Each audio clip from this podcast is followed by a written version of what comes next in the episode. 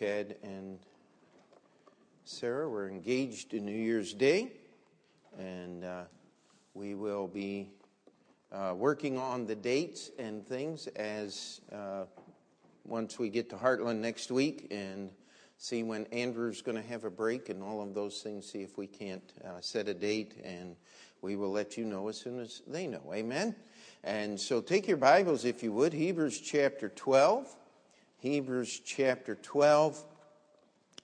Uh, I was looking through some of the old sermons that I've preached. I've uh, been to this passage a couple of times over the years. Uh, in January, early in the year, uh, this is a passage that needs to be preached uh, almost every day of the year. Hebrews chapter 12, the first few verses, and we're going to uh, read through those. Starting in verse 1, it says, Wherefore, seeing we also are compassed about with so great a cloud of witnesses, let us lay aside every weight and the sin which does so easily beset us, and let us run with patience the race that is set before us, looking unto Jesus, the author and finisher of our faith, who for the joy that was set before him endured the cross, despising the shame and is set down at the right hand of the throne of God. For consider him that endured such contradiction of sinners against himself, lest ye be wearied and faint in your minds. Ye have not yet resisted unto blood, striving against sin. Now, most of us are familiar with this passage. If you're uh, a student of the Bible at all, if you've read the Bible, you've been over these verses uh, more than once. If you attended here, we uh, many times in, in preaching on other passages will refer to this passage here. It is just like the entire Christian life in a nutshell, just a summary of how we live. It likens the Christian life to running a race. And uh, I don't know uh, about you. Uh, some, some people are sprinters, some people are distant runners, uh, and some people are spectators. Amen? But the writer of Hebrews is likening this to running a long distance race. I remember the first time I was in high school, they put us on a real uh, uh, track uh, and said, "Now you're going to run around this track two or three times." And and uh, I thought, "Oh, okay, that's not going to be a problem." I got the I, around the first line of that track. I was in front of everybody, uh, just feeling great. About third of the way around, second time, something happened. You know what it's called? Running out of steam. I don't know if I was last or not, but I was pretty close. Uh, and of course, the uh, the gym teacher there knew exactly what was going on, and I got used as an example uh, of what happens when you don't run with patience. What happens when you put everything in the first little part and you're not planning for the future? Now, as we read through this passage, um, this is one of those parts of the Bible that people like to pull out all by itself and talk about running the race, but that's not where this passage starts, does it? What's that first word there in, in chapter 12, verse 1? What is that first word? It's one of those big old English words that we don't use much anymore. Wherefore? Now, wherefore means because of, in the light of all of these things, because you already know these things, now I'm going to add to your knowledge something that will only make sense because you already have an understanding of everything that we just gone over. Now, what's in Hebrews chapter 11? It's God's hall of faith. Amen. You know, God doesn't have a hall of fame.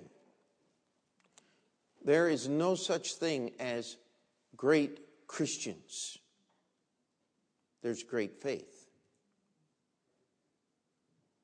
Because, see, it's God that does the work. Amen? And different people have different abilities, yet every good thing that any human being has done in, that is recorded in the Bible was done because of faith in God. Amen?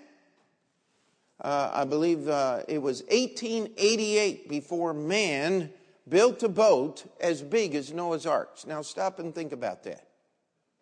Noah's Ark was somewhere around 26, 2700 years before the birth of Jesus Christ. So, I mean, we're, we're talking about early in history as far as we understand it, according to the scriptures. And it wasn't until 18, almost 1900 years after Jesus was born that man finally built a boat as big as the ark. And every barge, every cargo ship that's on the waters today is built basically because of the engineering in the ark. I'd say that's a pretty great feat, wouldn't you? And we don't even know what a gopher tree looked like. I mean, we have no idea what kind of wood that was. Uh, one preacher came up with this idea. I'm not quite too sure what it is, but it was Noah talking to his three sons. Go for wood. Go for wood. And uh, I'm not quite sure the etymology of that works out, but uh, uh, the, the simple truth of the matter is there are some pretty great things that happen in the scripture. I mean, there are some remarkable things. Even men who entire lives did not operate the way God wanted them to. Think of Samson is mentioned in Hebrews chapter 11. Jephthah is mentioned. Many of these men. And of course, the first of the list is Abel. You know, all Abel did that we know about was offer the right sacrifice. That's all Abel did. And yet, God, in his understanding of faith, and I'll tell you what, I'll take his understanding over mine any day. How about you? Abel was chronologically first, yes, but God recognized that Abel, by faith, offered that sacrifice and even under pressure of his brother as they talked together, refused to step down until his brother decided the only alternative was to silence Abel. But you know what the Bible says? He being dead, yet speaketh. That's faith. You see, faith is not conditioned by human circumstance, human ability. Faith is not held in check by anything except unbelief. And so we have this entire chapter on faith. And that in itself is a culmination of the 10 chapters that are before it. And so what, as we get to the end of the book of Hebrews, the author is building and, and summing up everything there is about the Christian life. And he says, wherefore seeing we also are compassed about with so great a cloud of witnesses. Now, I'd actually thought about just trying to preach the whole sermon this morning on the great cloud of witnesses. And maybe sometime we'll do that. But have you ever wondered what people are doing in heaven while we're here on earth? Well, right there's the answer, is it not? It says we're compassed about with a great cloud of witnesses. So great a cloud of witnesses. Why is that cloud so great? Well, because all these guys that just were listed in Hebrews chapter 11 are in the audience. You know, one of the things I want to uh, stress for us today when, when we get together and we sing hymns in our services, you need to understand something. We're, we're not singing those hymns for our benefit. But let me ask you, how many times have you come in just a little under, or maybe under great burdens of this life? And hear those songs sung.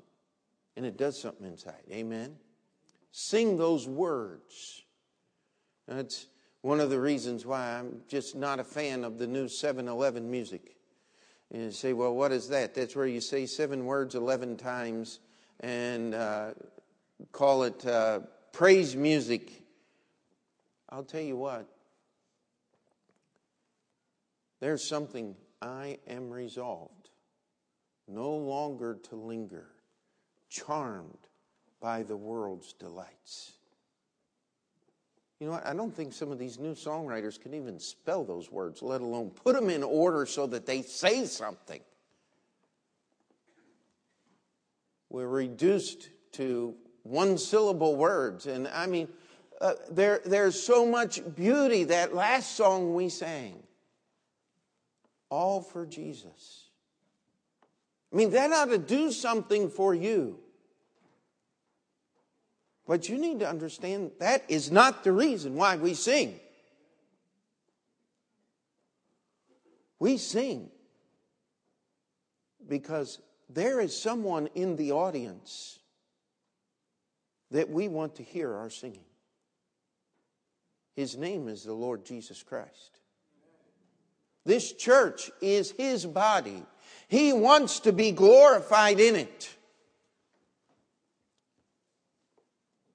And when we just stand there and go, Oh, for Jesus, oh, for Jesus, you know, those are pretty nice words. He's not pleased. He doesn't accept that as worship. He knows what's going on in our hearts. It says that cloud of witnesses has compassed us about. Now, everybody likes to think about the, the stadium and, and sitting in the grandstands and watching the players on the field. But it says a cloud of witnesses. What? They're watching us wherever we go. They can see us when we think no one else can.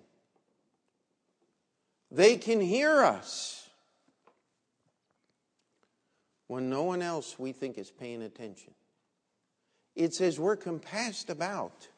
They're everywhere we are. And because we're compassed about with these witnesses, I want you to think about this for a minute.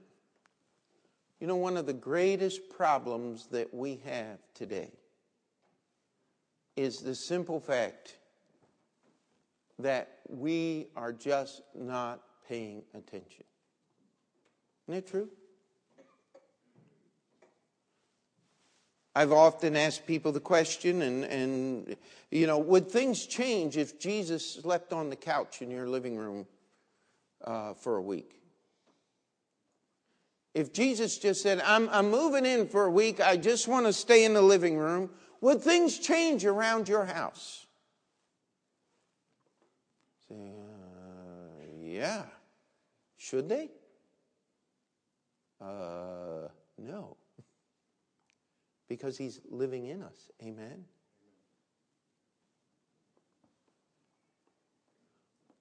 We, if we could make ourselves cognizant,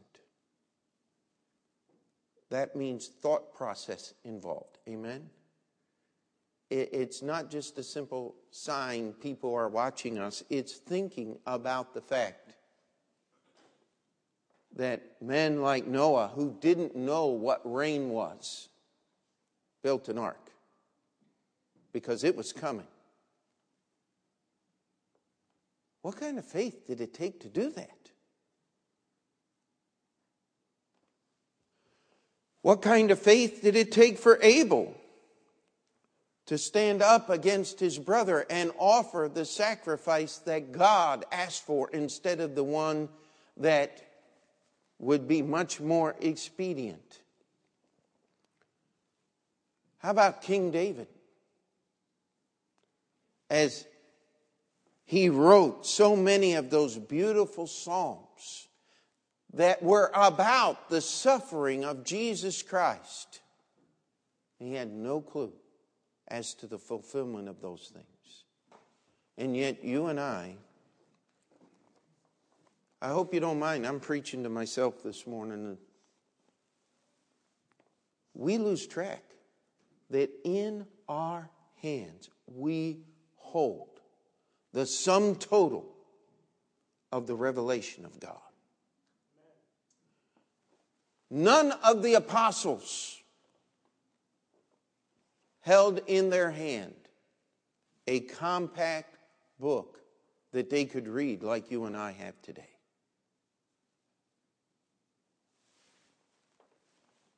And we struggle and fuss I hope you don't ever get mad at me about this. If you do, you have to understand you got a lot bigger problems than you think you do.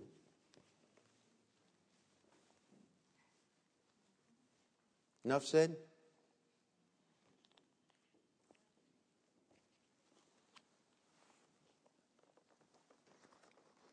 I think of those Christians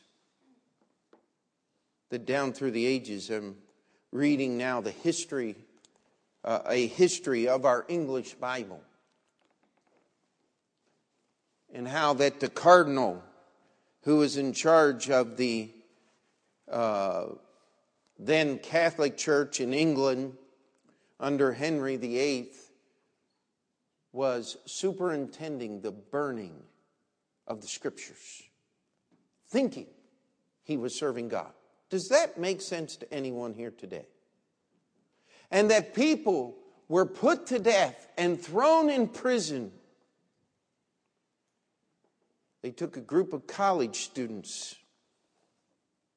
at Oxford University and put them in a salt fish cellar. I believe it was seven or eight months before they were finally released. Almost every one of them succumbing to the salt poisoning of the fish and dying. And their only crime was desiring to hold this book in their hands and read it in their own language. You know something? We need to understand. They're watching and wondering why it's so hard for us to read the book that they died for. Amen. I think of those who were put to death. It was Zwingli, the reformer, quote unquote, hero of the faith, that coined the term the third baptism.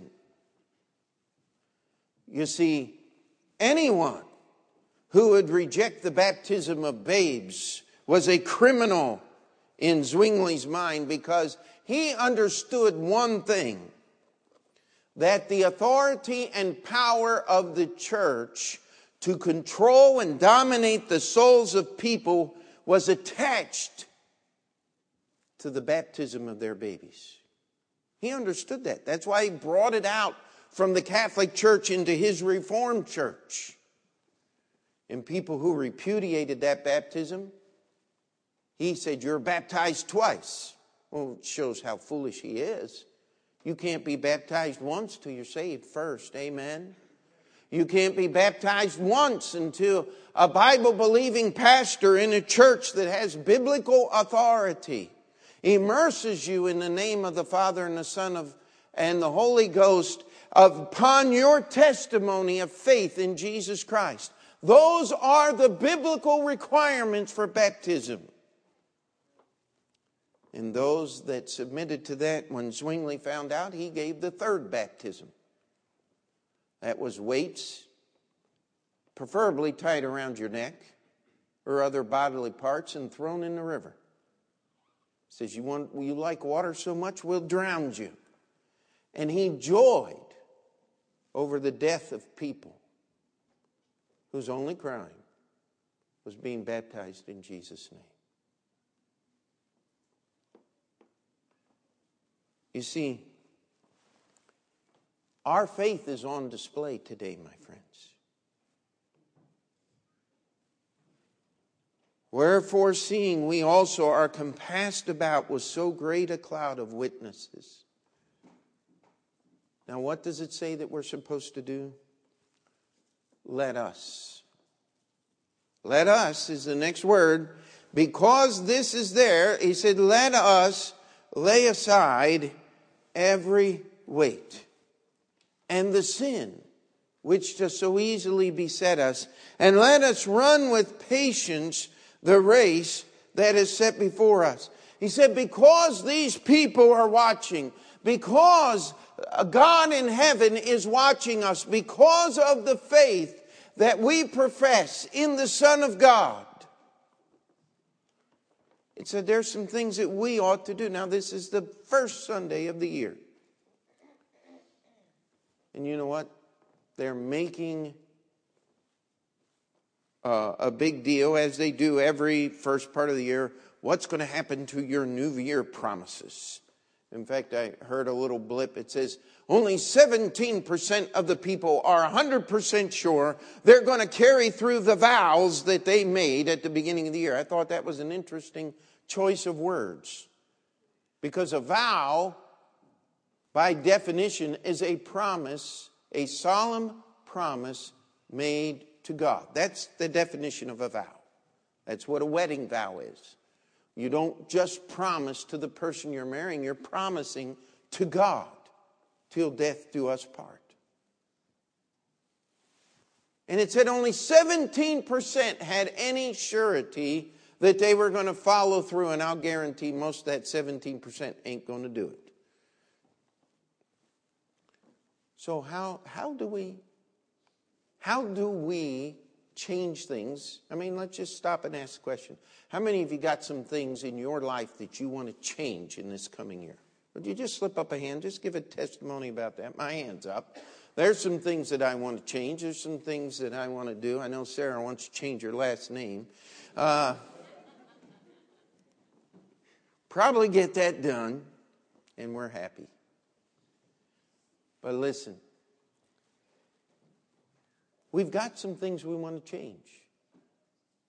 I want to challenge you that you're not going to change things by trying to change things. That's the problem. You know, it was like a fellow came in and he was saying, Pastor, I got a problem with smoking. I just hate it. I can't stand smoking cigarettes. It's destroying my life. I got to quit smoking. I hate this. I can't. I said, Here's your problem. He said, What is it? I said, The last five minutes you've just used the word cigarette 25 times. He said, You're concentrating on the cigarettes. That's why you're going to go back to them. I said, We got to put our face somewhere else, or we're going to go back and do the same things. Psychologists who are supposed to know these things tell us the more you decide in your mind you're not going to be something, that's the more you become just like it. You see, you're not going to change by concentrating on change. You're not going to change by turning over a new leaf.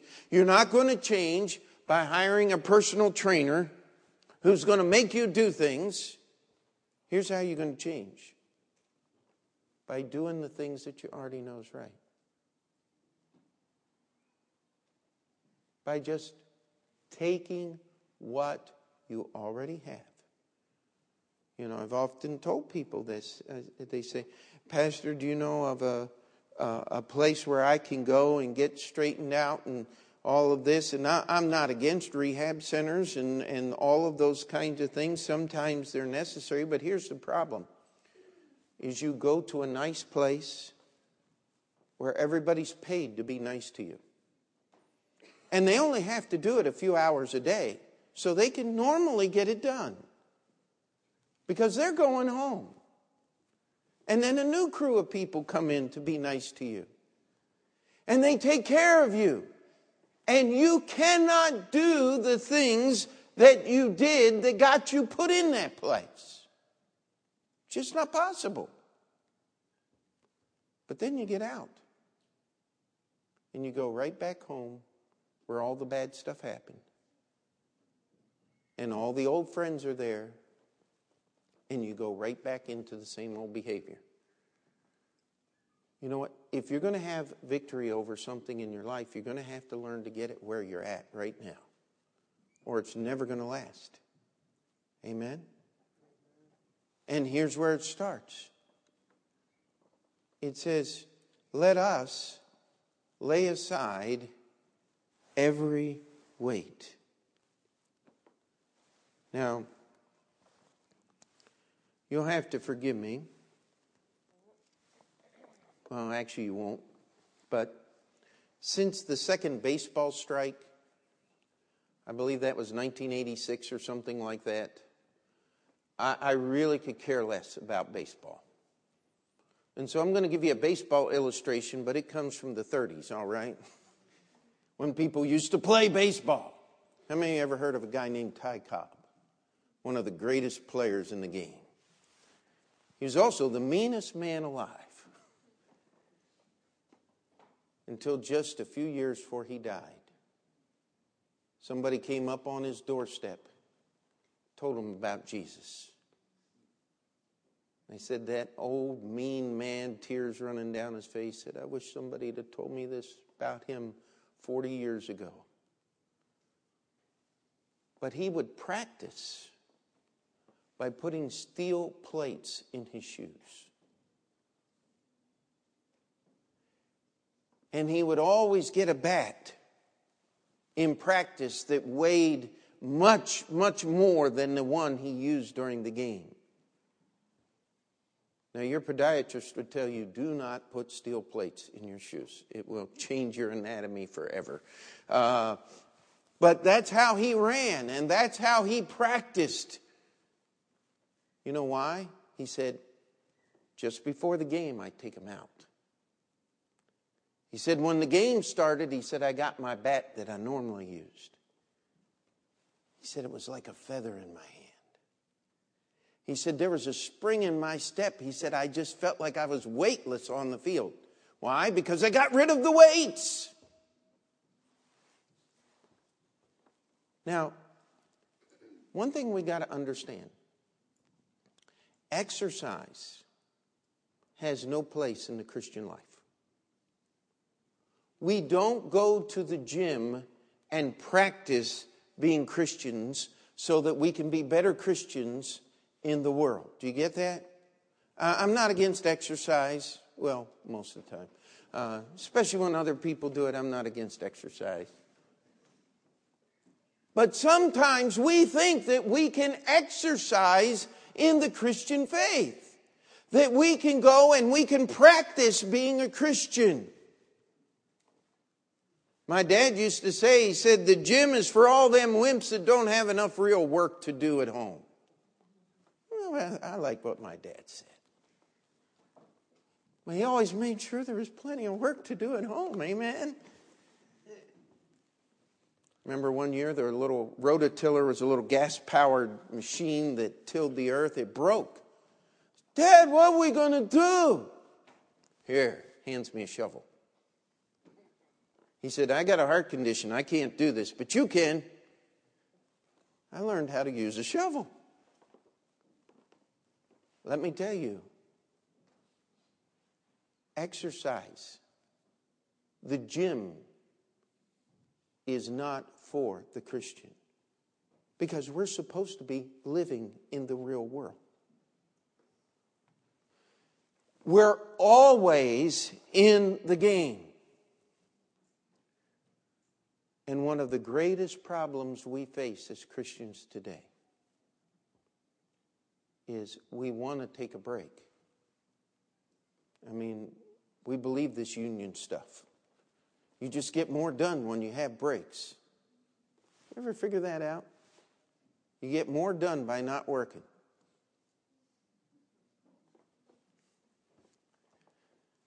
Now, I understand that you can wear yourself out to the point where you're not getting anything done. But that's taken care of in the next part.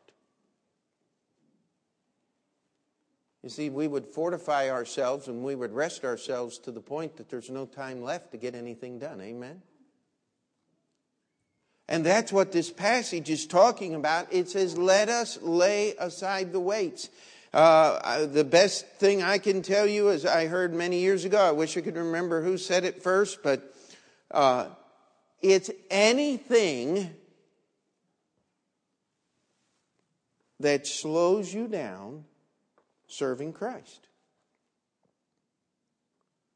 Okay, sin is something different. Sin is disobeying God's word. This is not sin. It's something that slows you down serving Christ. What could it be? You know, if you need them, I have a pair of nippers I'll lend you. Just go home and get that big old black snake that comes into your house pumping sewage, and they'll come get the cable box after a while. Uh, maybe that's a weight. Maybe that's something that keeps you down. You know, maybe it's a computer. Just a few clicks of the keyboard. And you can be seeing and hearing things that no Christian has a right to see and hear. Amen? Now, you say, well, that overlaps. Well, weights usually lead to sins. But what, what is slowing you down? What Maybe this would be a good way to put it. If Jesus called you home today, what would you miss? What would, what would you be thinking about? Well, maybe that's a weight. Oh, I says, Yes, Pastor, my husband, I got it. I'm going to lay aside. No, no, no. Wait a minute. There's other scriptures there. Remember the promise till death do us part? That, that, that was a promise made to God. That's not the weight that it's talking about here. Are we still together? Somebody said, Pastor, you're talking about. No, I'm not talking about anybody, all right? But I have had people through the office over the years that said, Here's my weight. No, no, no, that's not what it's talking about. It's talking about things that you choose to have in your life. You know, that's why some people can drive a big fancy car and other people can't. Because it would be a weight. It would be something that would hinder them. I mean, I saw a bumper sticker one time and it says, Don't mess with my wife and don't mess with my truck, not necessarily in that order. And I'm sitting here going, There's something wrong with this guy. I mean, there's a part of me just wanted to grab a key and do something to that truck. But I didn't. Amen. I'd be breaking other Bible verses. You know what I'm talking about here. But there are some people that if something happened to their car, they'd lose their Christianity. Hey, if that's your problem, get rid of it. Don't allow things to take your attention from Christ. That doesn't mean you have to be a pauper and have nothing, but it could help. It's not whether or not you have things, it's whether or not things have you. It's what is it? And we have to realize that different things, and this is where this whole idea of offenses comes in the scriptures. You know, something that I may allow in my life and doesn't affect me at all could really be a hindrance to someone else. Well, let's lay it aside. It's a weight. It's going to slow me down. It's going to slow someone else down. There are different things. I could go through a whole list, but you know what would happen? Somebody be sitting out there and I'm going down through this whole list of things. Whew, Pastor didn't name mine, but he named yours. Hey, that's where we got to get past, amen? It's what is going to slow me down in running this race. And I've heard many, many sermons on besetting sins and how the people have one certain sin or something that just besets them and comes back over and over again. How many of you have ever been to Georgia? The state of Georgia. Now, I'll tell you what, if you've ever been to Georgia, you've tracked mud on the carpet. They have that red sandy clay mud in Georgia. And I don't care where you are. I don't care if it's a gravel parking lot or if it's all paved over. If you go anywhere in that state, you're going to get that stuff and it's going to get on you. It's going to get on your car. It's going to get on your feet and you're going to track it in the house. I mean, it's just the way things are. If you're in Florida, guess what? It's sand. I mean, you're going to be picking sand out of your suitcase six months later. I mean, it's there. How many of you have ever driven an old muddy road in Pennsylvania or upstate New York? I mean, it just gets all over you and everything, now doesn't it? That's what sin does to us as we run with patience the race. You're going to step in it, my friend. It's going to get on you. Now, what do you do when you get dirty? I would hope that you would choose to take a bath. Amen. And you see, God provides the water, the washing of the water of the Word. The sin which just so easily besets you. I mean, just as you're walking through, how many times you just walk down Steinway Street and feel like you need to take a bath when you get home? Uh, because of the things you see and the things you hear. Turn on the radio, and I mean, they talk about things on the radio today that dirty, wicked, vile sinners wouldn't talk about in closets when I was a kid. And I'm not old. You just get dirt all over you. Don't worry about what it is Get it off. Amen? Stop trying to dissect and say, well, this is my besetting sin. This is the one I really got problems with. I'll deal with this and leave the rest there. That's what it's talking. It's laying aside the weights. Now, almost every commentator I read said, yes, the runners always took their clothes off before they ran. And I'm sitting here going, that's a lovely picture for the Christian now, isn't it? You know, that's not what God wants us to do. It's never a weight to be obedient to the Word of God. And by the way, modesty is something we ought to obey. Amen?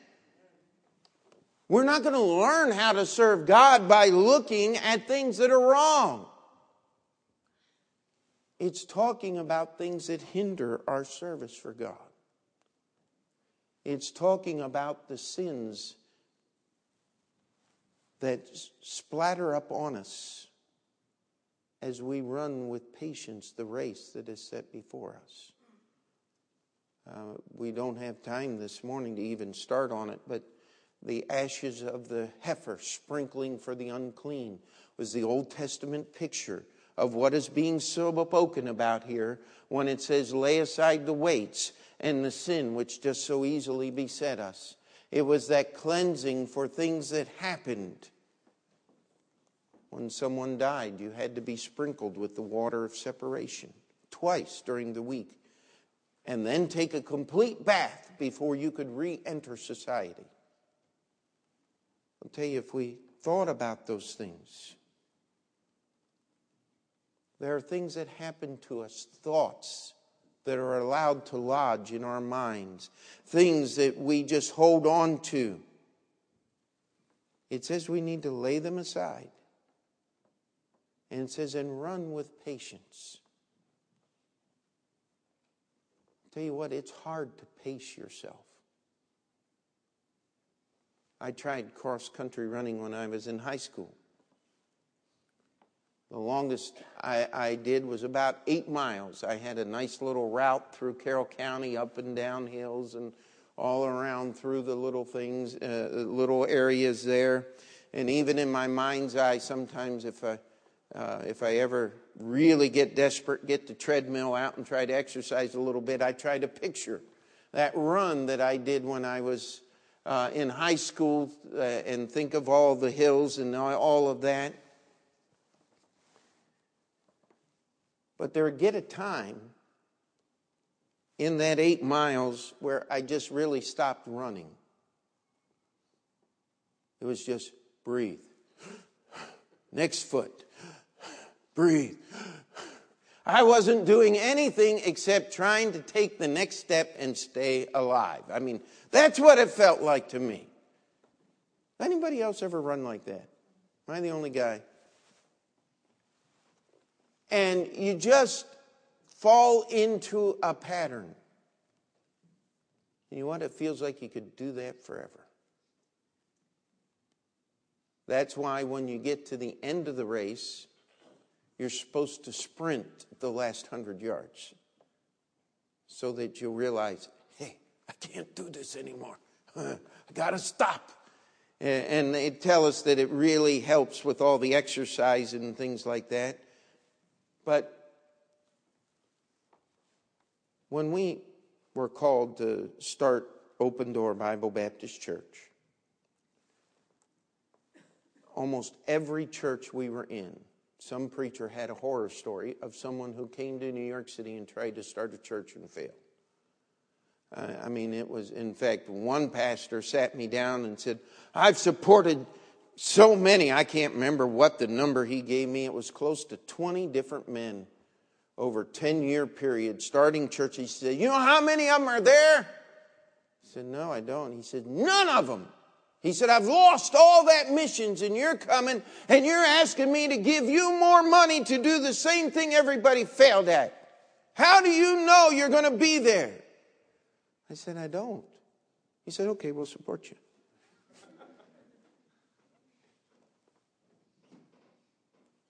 You see, it's not in what you know, in what you think, in what you're able to do, it's running with patience the race. Now, some people, this morning, especially with all the ice and everything, it was a struggle to get to church. You know what? One more step in the race. I've had people, but Pastor, I, I work late nights and you know, I might just fall asleep in church. I've been there, done that. My attitude was I'd rather be asleep in church where I'm supposed to be than resting comfortably at home when I'm not when I'm supposed to be at church. Somebody said, Pastor, don't get mad at me. I'll fall asleep in church. I won't. Listen, you are talking to the king of sleeping in church. In fact, it took me years to get over that. Oh, I haven't worked all night. I can stay awake this time. It was almost a bad habit. But you ought to try going to church after getting off work at 7:30 in the morning. It'll, it'll add a challenge to your life. But if you don't have to, don't do it. Amen? But you have to understand that running that race with patience is not accomplishing some great thing. It was like Abel. All he did was do what was right. It's going through the day. Try getting your Bible reading done today. Go home this afternoon and just read it. And then you got a great start on tomorrow. Amen? It's running with patience. You can't control what happens tomorrow or 20 years from now, but you can control what you do right now. You see, it's the race that is set before us. See, there are certain things that are just going to tempt us because we're human beings. You know, I often joke about you can dig your grave with your fork. You know why? Because food is something that tempts all of us to one degree or another. Now, it's different kinds of food. Some people, it's the bakery. Some people, it's the candy store. Some people, it's the meat market. Uh, I mean, it's just different things. And if it's the veggie stand, more power to you.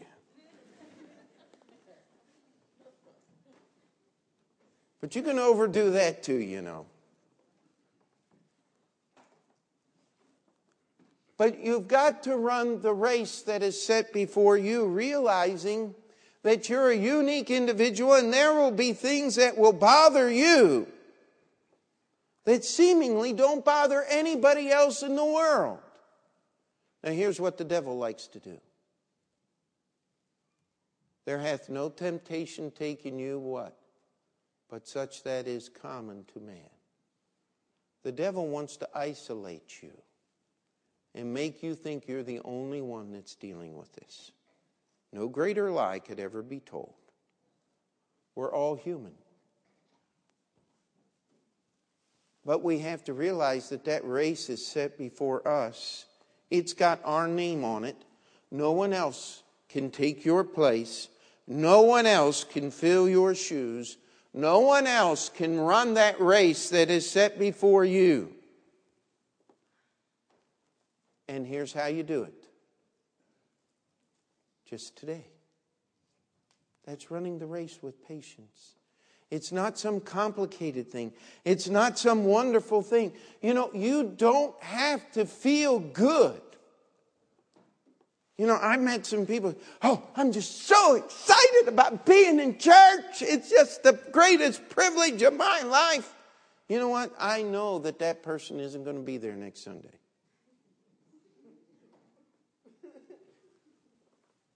I just know they're not going to be there next Sunday. And seldom have I been wrong. The ones I was wrong on, it was two Sundays.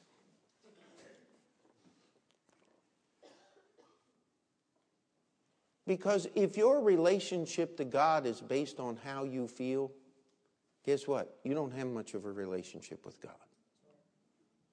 You see, the example, and we're going to have to hurry this morning, or I'll have you here till tonight.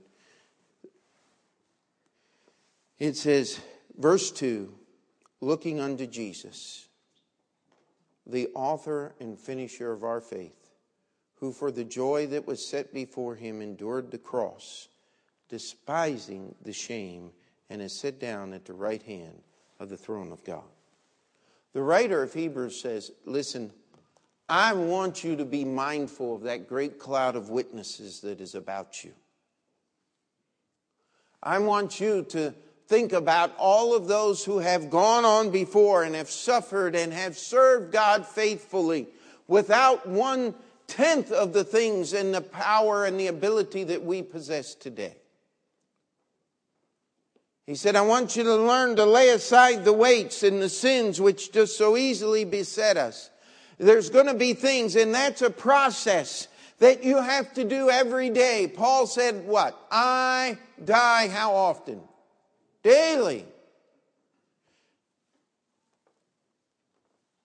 he says you got to run with patience. You got to realize that great things aren't accomplished in one day or even in one lifetime. But I'm not looking in the grandstands. I'm looking to Jesus. You know, it's amazing. This is one of those passages of which it is much easier to understand the complete sense of the word in the English language than if you knew the Greek behind it. Our translators did a masterful job of this. The author and finisher of our faith. Some of you remember years ago we watched a movie on the life of William Tyndale. And he was the man responsible for that wording in your Bible today. And it had him all the way through the movie going, the beginning and the end of our faith. Da, da, da. And finally, the author and finisher. And we don't know if he went through that struggle or not. But the simple truth is, it was an incredible usage of words. You see, Jesus is the author of our faith, He wrote it. Faith cometh by hearing, and hearing by the Word of God. But Jesus not only authored our faith, He not only wrote those things, His name is the living Word. He finished that faith. He secured that faith in the fact that He was perfectly obedient to it and that he's, Hebrews chapter 6, he's already passed within the veil. He's on the other side waiting for us.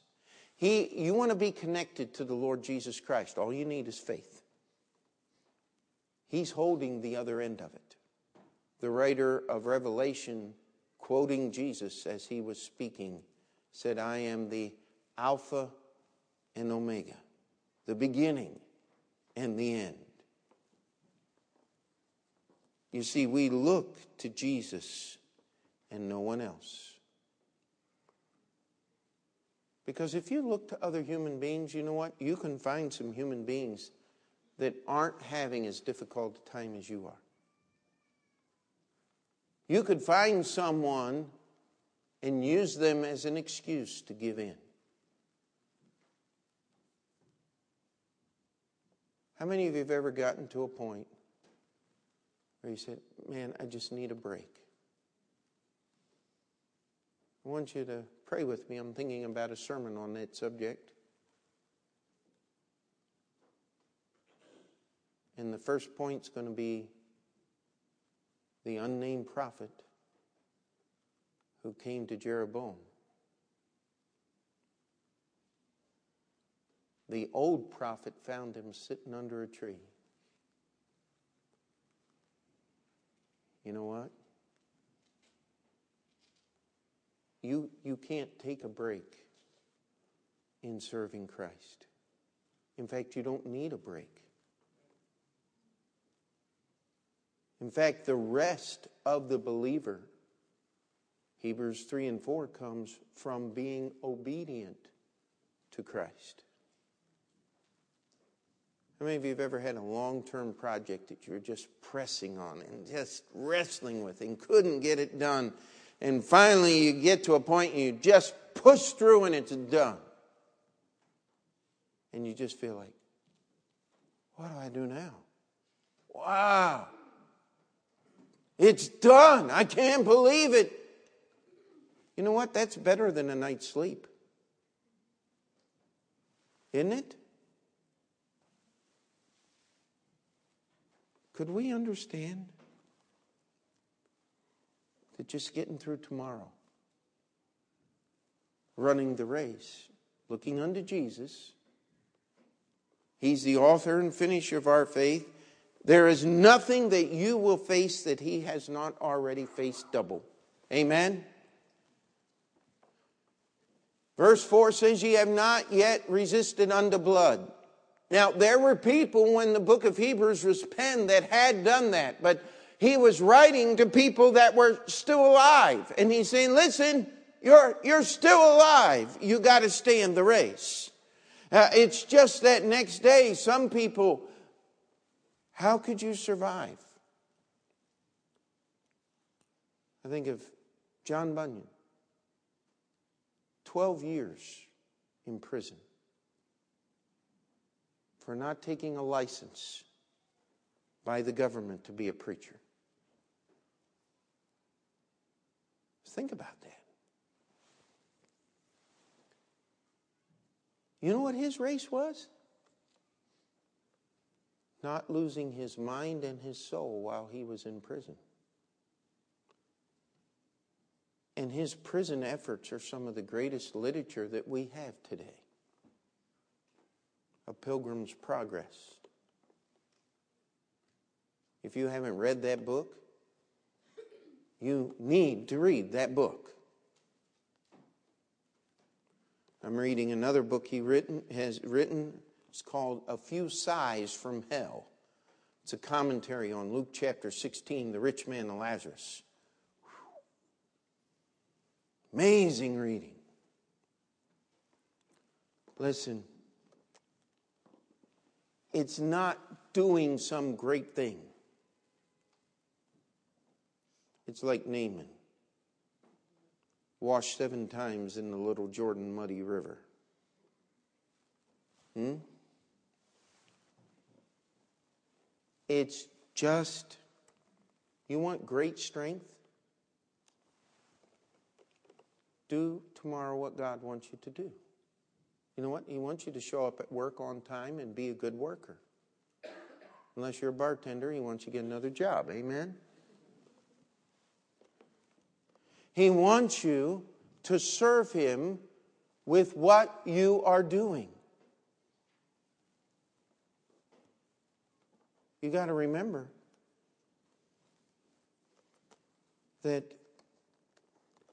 each one of us has a part in this body called the local church. And we need to be faithful and to serve Him.